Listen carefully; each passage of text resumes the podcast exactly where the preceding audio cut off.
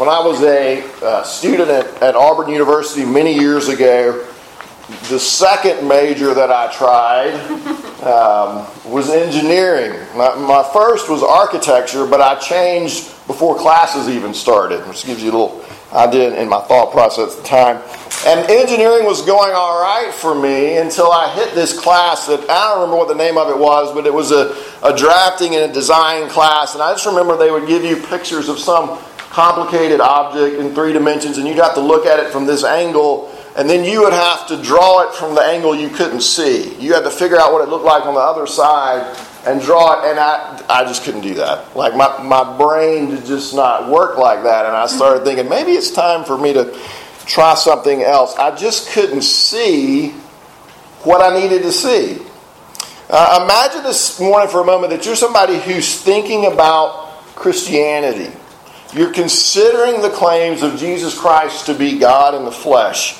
Uh, maybe you don't have to imagine that. Maybe you're here today because a, a friend invi- invited you to come and to hear uh, and to learn more about who this Jesus is. Or maybe you're somebody who's grown up in the church or you're growing up in the church uh, and it, it just hasn't come together for you yet. You, you want to believe. You feel like you're on the edge of belief, but, but the light just hasn't come on yet. You haven't been able to fully commit yourselves to Jesus Christ. My question for you this morning is what would it take to nudge you over the edge from unbelief to belief?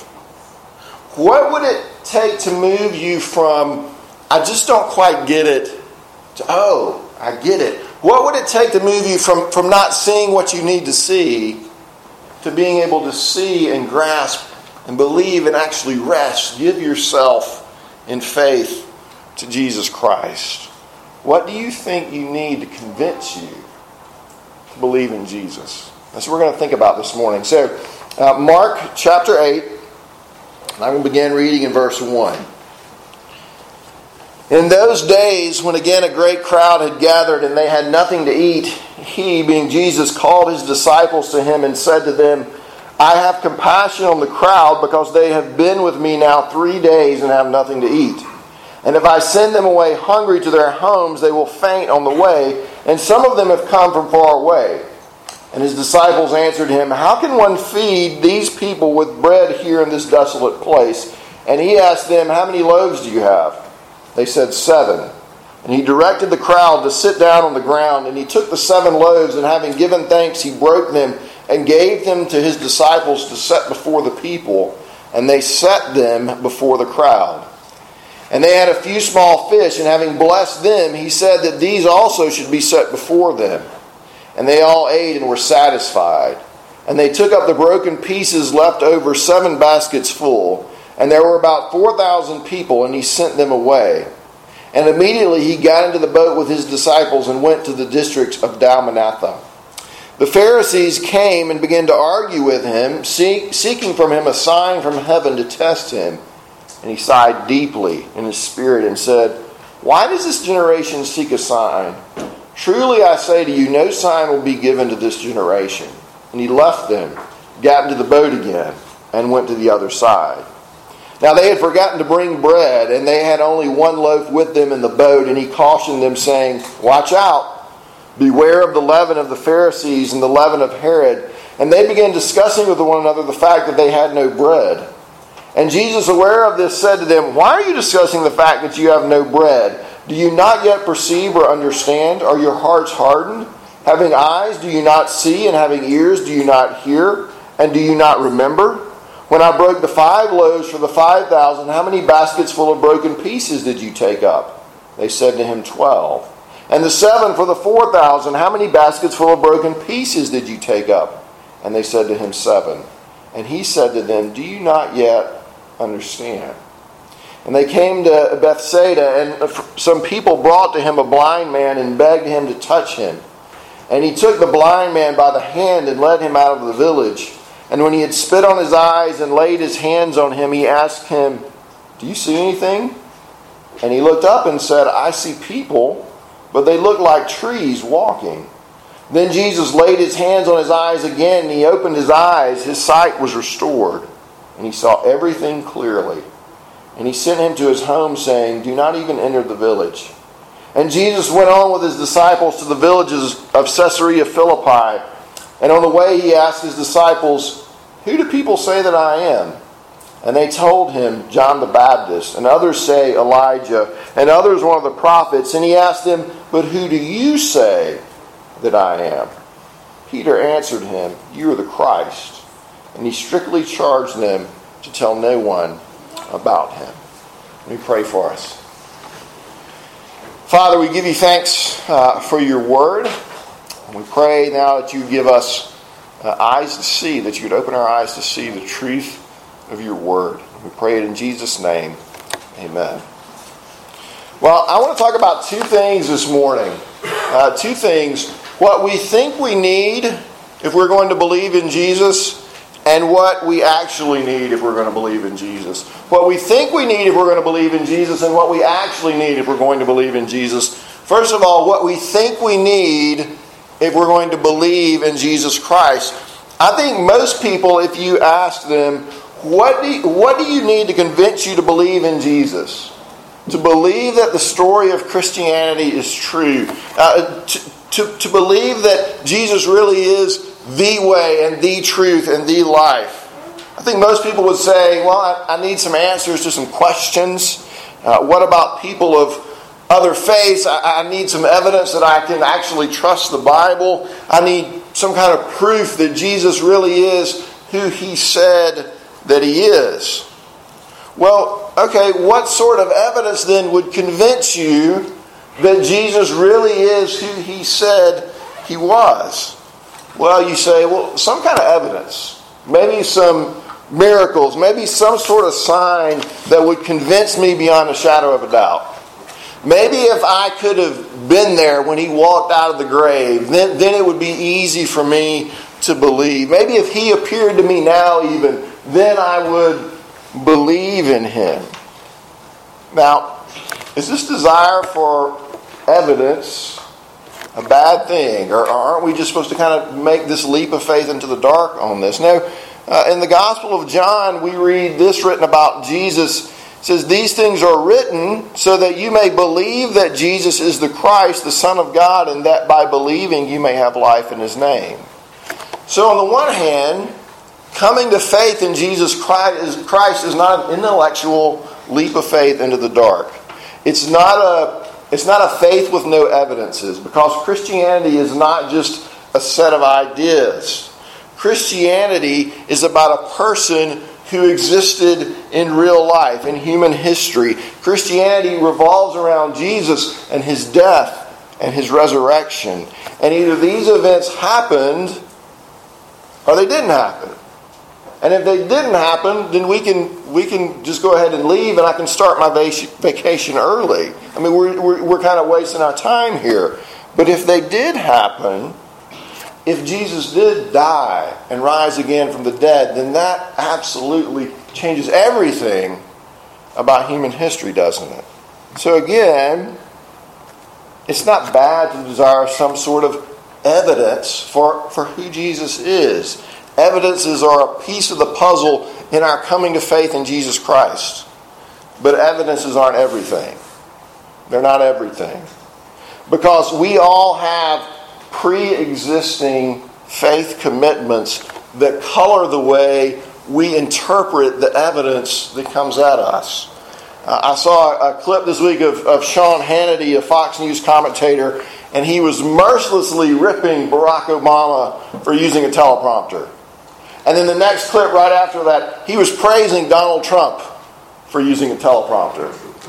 Now, uh, the, you know, this, the, two people doing the exact same thing.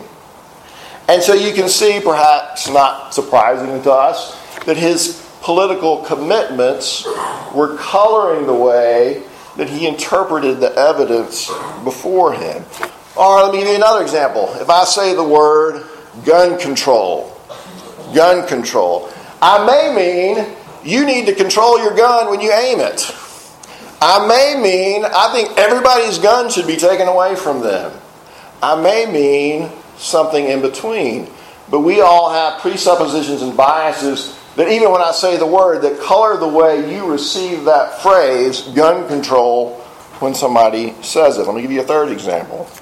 Uh, the theory of, of macroevolution. I'm not talking about microevolution, small adaptations within a species, but macroevolution. Uh, this idea that the world started out as this primordial blob billions of years ago, a blob of chemicals that somehow evolved into dogs and giraffes and trees and elephants and people. And then there are these evolutionary changes along the way from one species into another. Now, if that were true, one of the things you would expect to find were these would be transitional forms in the fossil record. As an animal is evolving from this to this, if it winds up, it starts here and it winds up here, you would think you would find a lot of these intermediate fossils along the way. That you would be able to find fossils to represent these in between creatures. But that's not the case. You can't find them. Instead, you just have new species, bam, without any intermediate steps. Uh, Stephen Jay Gould is one of the, the leading proponents of macroevolution, and he said this The extreme rarity of transitional forms in the fossil record persists as the trade secret of paleontology. To preserve our favorite account of evolution by natural selection, we view our data as so bad that we never see the very process we profess to study. Because of this, uh, he proposed this idea within evolution that's known as punctuated equilibrium. Punctuated equilibrium. And he said that what happens is, is that evolution just really that happens really rapidly and suddenly. There's a lot of change, there's a lot of evolving really fast, suddenly, and so the change happens so fast that there aren't any intermediate forms left. It just happens that, that quickly, that rapidly. Here, here, one Christian apologist said about this that's like saying the proof of my theory in the fossil record is that there would be no proof in the fossil record. Uh, it's just sort of absurd. But you can see his biases, right? He's, he's got such a bias to this theory, to this idea, that it completely colors the way that he interprets the evidence that's in front of him. Our biases affect the way we interpret evidence. We see this in spiritual matters as well. Uh, the Pharisees, we are told here in verse 11, the Pharisees came and began to argue with him, seeking from him a sign from heaven to test him. Now, the Greek word for test here isn't this the idea of like an objective test trying to figure out the truth of something. It refers to putting an obstacle or a stumbling block in somebody's path. They're trying to, to discredit Jesus. They're not coming to Jesus as these kind of neutral truth seekers. They want to discredit him. Really, their mind's already made up about Jesus. If you go back into earlier into Mark into chapter 3, we read uh, how they explained all these miraculous deeds Jesus was doing. They said, He is possessed by Beelzebub, and by the prince of demons, he cast out demons. We see the evidence, but this is how we think he's doing it. This is what we believe. They didn't like Jesus. They didn't believe Jesus. And so, so no matter what they saw, their prior faith commitments were going to color the way they saw any new evidence placed in front of them. Uh, Steve Brown uh, tells a story one time. He was, I think he was hanging out with Larry King, the, the CNN guy from, from years ago. Uh, and, and he was talking to Larry King, and he asked him the question if Jesus walked through the door and sat down at the bar with us, would you believe in him then? And Larry King said, Let me get back to you on that. Let me get back to you on that. Our, our, pre, our, our presuppositions color the way we affect any evidence that's placed in front of us. Uh, secondly, what I, I want to say about this our focus on bread, and I'll tell you what I mean by that in a second. Our focus on bread keeps us from seeing the one who is the bread of life. Here's what I mean. In chapter 6, Jesus feeds 5,000 men, plus women, plus children, from five loaves of bread and two fish, and has some left over. In chapter 8, we just read, Jesus feeds a crowd of 4,000 people with seven loaves of bread and a few fish, and then he has some left over. Then in verse 14 and 16, the disciples are in a boat and they're arguing about bread. I thought you were supposed to bring the bread. I thought you were supposed to bring the bread. You always forget to bring the bread. No, I'm always the one who brings the bread. And they're having this discussion about not having enough bread to eat. And Jesus says, in effect, Are you serious? Are, you kidding me? Look at verse 17. Jesus, aware of this, said to them, Why are you discussing the fact that you have no bread? Why are you discussing the, the fact that you have no bread? Do you not yet perceive or understand? Are your hearts hardened? Having eyes, do you not see? And having ears, do you not hear? And do you not remember what I've done? Don't you get it? Don't you see that you're falling into the same trap as the Pharisees? Their teaching rejects who I am, but your inability to connect the dots here is demonstrating the same type of unbelief in your own life. It was right there in front of their faces, but they weren't getting it. Jesus is the bread of life. He's the one we need. But they were staring at their shortfall of physical bread, just as we stare at the shortfall of various things in our lives, oblivious to the one who could actually give them life. And Jesus is saying, Don't, don't you see yet who I am? Uh, last week we excuse me sang the song "Satisfied," feeding on the crumbs around me till my strength was almost gone. Long my soul for something better, only still to hunger on. What are the what are the crumbs that you're trying to feed on? Where are your earthly concerns keeping you from seeing Him? From seeing the one that you actually need? If only my candidate wins the election. If only my team could finally win the championship. If only I could get down to my goal weight. If only we got to the place where we didn't have to work so hard and worry about money so much. If only I were more popular. If only, if only, if only. If my if only gets taken care of, then everything's going to be okay. Jesus has fed huge crowds twice, miraculously, from just a little bit of food, and the disciples' minds are still consumed with, if only. If only we had a little bit more bread so we didn't get hungry while we were going across the sea in this boat. We think all we need is more evidence. But our presuppositions, our biases, color the way that we interpret the evidence. And even those in this story closest to Jesus, maybe today it would be the ones who are in church every week, don't see him.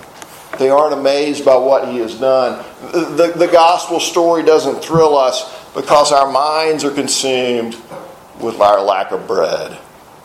Only. We've only got this much. If, if only there was somebody who might could take care of us and provide for us the miracles were great, but they weren't enough to overcome the unbelief of the Pharisees. They weren't enough to overcome the unbelief of the disciples. By nature, we view any evidence for Jesus through our grid of unbelief. And that colors the way we deal with the evidence so that the evidence itself is not enough. What do we need then? What do we need if we're going to believe in Jesus? How can our unbelief be overcome? Do we just shrug our shoulders and say, oh, I don't know what to do about it? No, because there's somebody in this story who believes. Verse 27 Jesus begins to ask his disciples, Who does, Who's everybody saying that I am?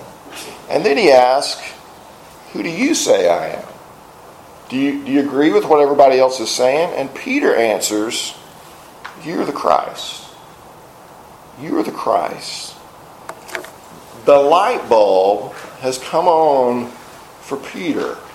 Or as we'll see as we come back and look at this a little bit more in, in, in two weeks, the light bulb is starting, it's flickered on for Peter. It's flickered on for Peter. Well, how? How did, how did we get from the unbelief of the boat to suddenly Peter saying, Hey, I believe you're the Christ, you're, you're the Son of God? How do we get that? How does this change take place? I think the answer is found in what happens in between. We have Jesus feeding the 4,000. We have the Pharisees coming to test Jesus. We have the unbelief of the disciples in the boat. Then we have Peter confessing that Jesus is the Christ. What happened between those last two events? In between, Jesus opens the eyes of a blind man. And most every commentator who looks at this passage sees this as more than just one more record of the healing. This is actually an actual healing and meant to teach us something at the same time about how the blind see, about how unbelief becomes belief. Because Jesus could have just spoken the word and healed this man, right? I mean, he did that kind of stuff all the time.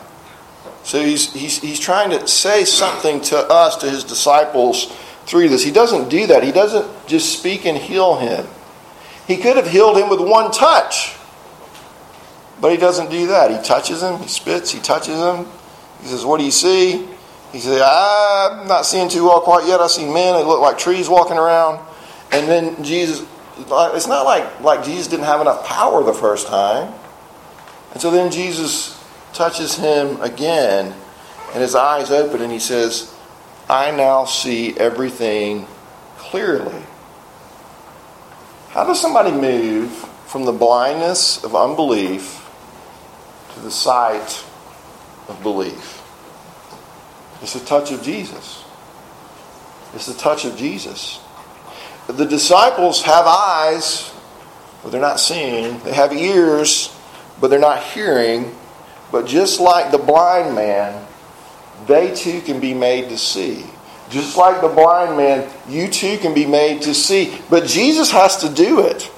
Jesus has to supernaturally grant sight and open eyes. And just as sight came to this man, sight was beginning to come to the disciples as they, they grew from no understanding to some understanding to fully understanding who Jesus was and what he had come to do.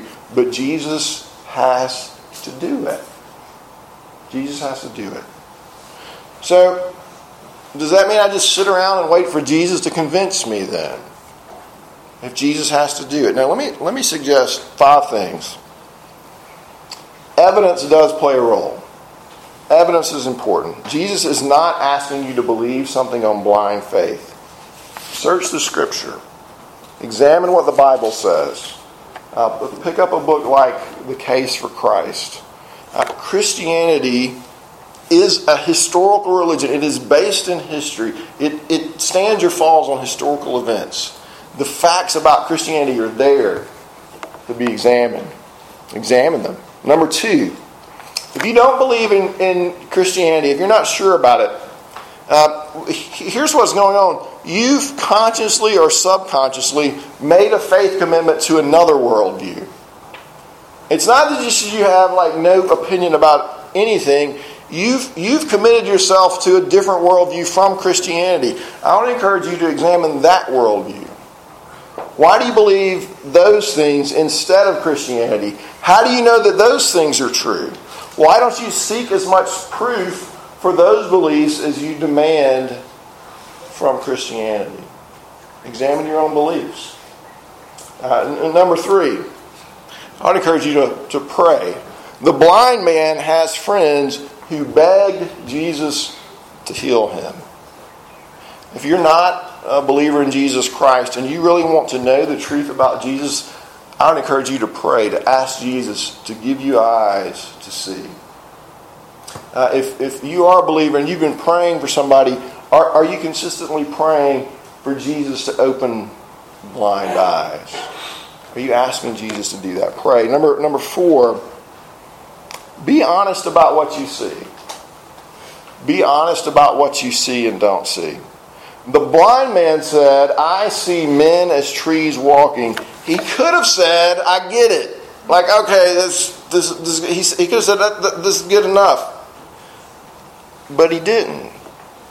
Um, he could have said, I get it, I get it, but, but he didn't get it. And if that had been the case, he never would have seen clearly. You, you realize that? He could have just said, okay, and that would have been the end of the story, and he would have walked around with this blurry vision for the rest of his life. And, and, and how often do our stories end right there because we say, I'm fine, I see clearly, when things really aren't fine? When we really don't see that clearly, be honest about what you see and what you don't see. And then number five, uh, put yourself in a position to be touched by Jesus. Put yourself in the position to be touched by Jesus. Jesus is not physically here, obviously. Well, how do we experience his touch? In his word, in his church, through his people.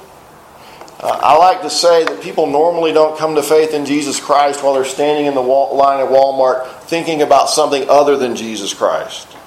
People normally don't get run over by a train when they're not standing on the train tracks. It could happen, but it doesn't normally happen.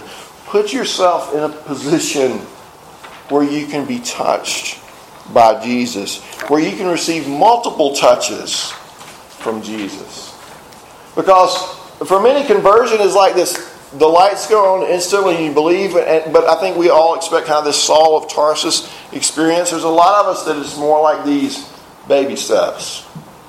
Like the light is gradually coming on, and then we get it. But that's a process, and it takes time. Things move from fuzzy to clear over a period of time. So put yourself in a position where you can actually be touched by Jesus and receive continual touches from Jesus. Uh, Daniel Kish, I don't know if you've heard of this guy or not, is known as the Batman uh, because He's a blind man uh, who had both eyes physically removed. All right, he, he, can pull out his artificial eyes. There are no eyes there. He had both eyes physically removed when he was 13 months old because he had cancer in his eyes. But now he can walk around, he can navigate traffic, he can climb trees, and he can ride a bicycle. Blind man. But how does he do all this? Well, that's why they call him the Batman. He learned to navigate his world. His, his mother didn't shelter him, but, but he learned to navigate his world using clicks. He basically makes a clicking noise with his tongue. He walks around clicking his tongue really fast, and basically what he's doing, he's using a, a type of sonar to navigate the world around him. In fact, you should go listen to this podcast. It's, I think it's from last year on This American Life. Scientists are beginning to think that people like Daniel actually see a very crude image of the world. Something maybe like if, if you were looking at, your, uh, at, at a text and like in your peripheral vision and it was all kind of fuzzy and black and white. Because when they run tests on the brains of blind people who've used to click and to navigate in this way, certain parts of their brain light up that are associated with sight.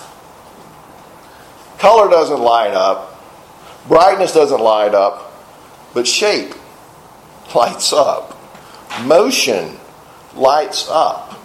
And so they're, they're seeing, you know, the, the image is actually in your brain that we see. They're seeing something and so Daniel thinks we ought to treat blind people differently.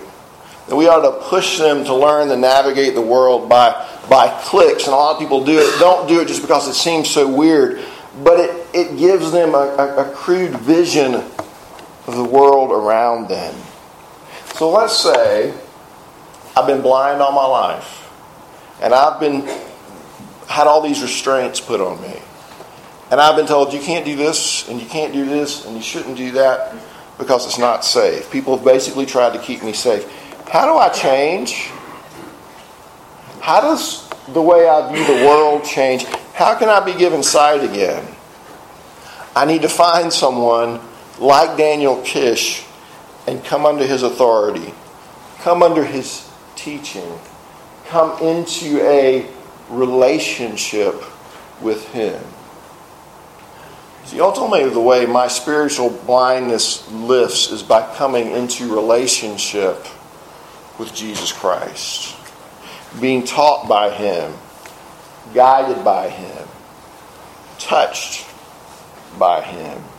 He has to open my eyes and teach me how to see. He has to open my eyes and give me sight. Yes, evidence is important, but you and I don't just need a bunch of facts about Jesus. We need to know and be touched and have our eyes opened by Jesus Christ. If you're struggling this morning with the truthfulness of Christianity, then my challenge to you this morning is will you put yourself in a position to be touched by Jesus? Because what you and I really need, if we're going to rightly evaluate the evidence that is right in front of us, is eyes to see.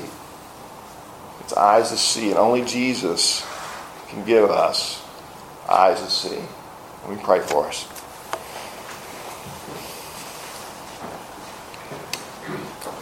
Lord Jesus, we, um, we pray for your touch. Uh, we pray that, that we might be drawn near to you, that we might receive multiple touches, however many it takes, for us to begin to see clearly who you are, that you are the way and the truth and the life, that you are the Son of God, uh, come to bring salvation to sinners. Help us to see. Give us eyes. We pray in your name. Amen.